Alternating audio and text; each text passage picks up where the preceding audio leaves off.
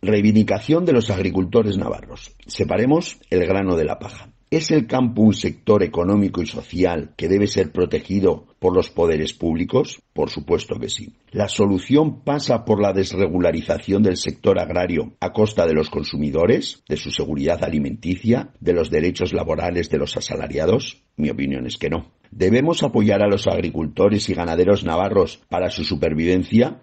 Sin ningún problema. Ahora bien, lo que no debemos aceptar es que en el mismo remolque del tractor se mezclen reivindicaciones de diferente tipo. Cuando hablamos de control de precios, ¿a qué nos estamos refiriendo? ¿A precios mínimos o podríamos incluir precios máximos para algunos productos? Cuando hablamos de subvenciones, ¿son para garantizar que se produzca lo que la sociedad demanda? ¿O vamos a subvencionar como elemento especulativo de que se cultive o no se cultive? En cuanto a las exportaciones, la competencia desleal que terceros países hacen a los agricultores autóctonos no es la misma que en algún momento se está haciendo por nuestra parte en otros países donde se obtienen mejores beneficios. Creo que es el momento de pasar el rulo, de aventar la paja.